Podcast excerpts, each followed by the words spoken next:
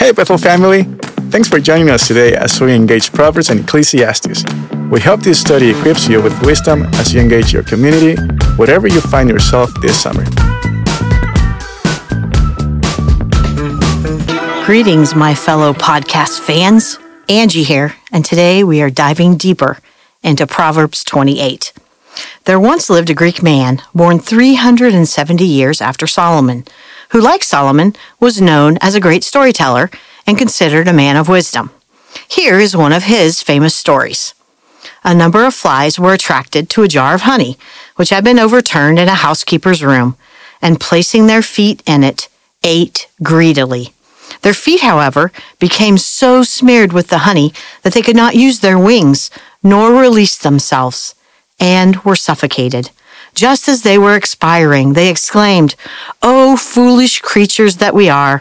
For the sake of a little pleasure, we have destroyed ourselves. That was a fable, a short story similar to a proverb, and you might guess the man who wrote it was Aesop.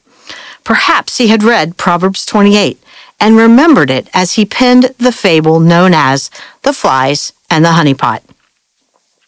Aesop wanted to warn about the dangers of being greedy for a little pleasure because greed has the potential to destroy us.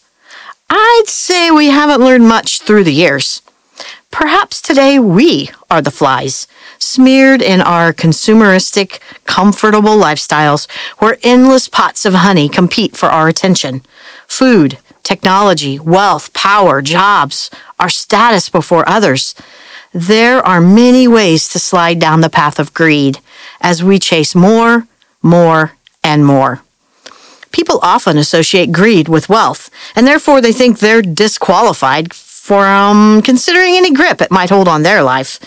But Solomon knows better, and he takes us deeper, forcing us to examine our hearts. He reminds us that greed is an internal sin, a covetousness or yearning for something we do not possess or we hope to gain or achieve.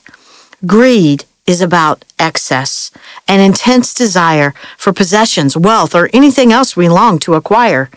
Greed is not merely caring about power or possessions, but caring too much about the acquisition of them. I know that's probably none of you. But after reading Proverbs 28, I am convinced it shows up in my life in tricky, sticky ways. Let me explain. Let's start with Proverbs 28, verses 19 and 20.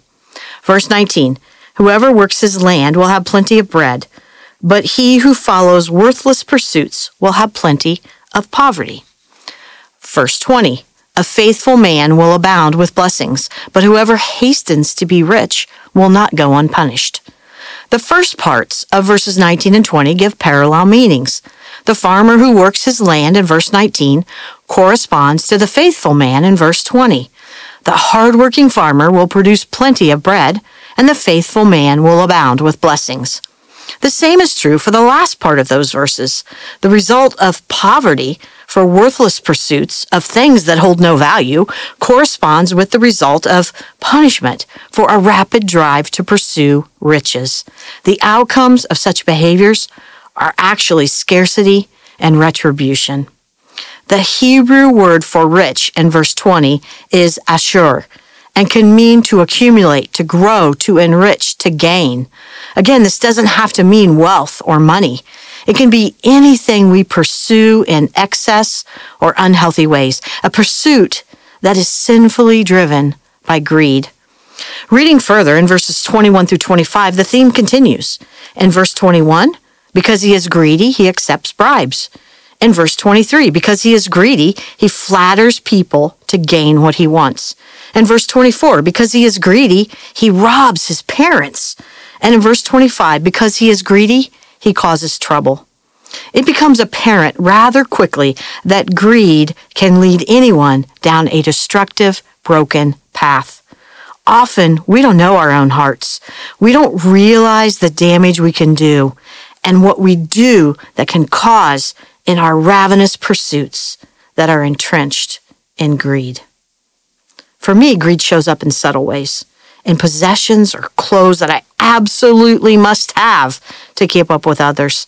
in a desire to acquire more status or more favor in the eyes of people who hold power or prestige, and spending too much time and money pursuing things that hold zero kingdom value. All which leads to an insatiable thirst of never being satisfied, manipulating to feed my immediate needs, and focusing often on me, me, and more me. It's there, an internal sin that bubbles to the surface. But there is hope. We also see the antidote for greed outlined in Proverbs 28 contentment, generosity, integrity, righteousness, trust. May Jesus help us as we examine our hearts and consider how we can be more like Him and less like the greed in us and in our sinful world.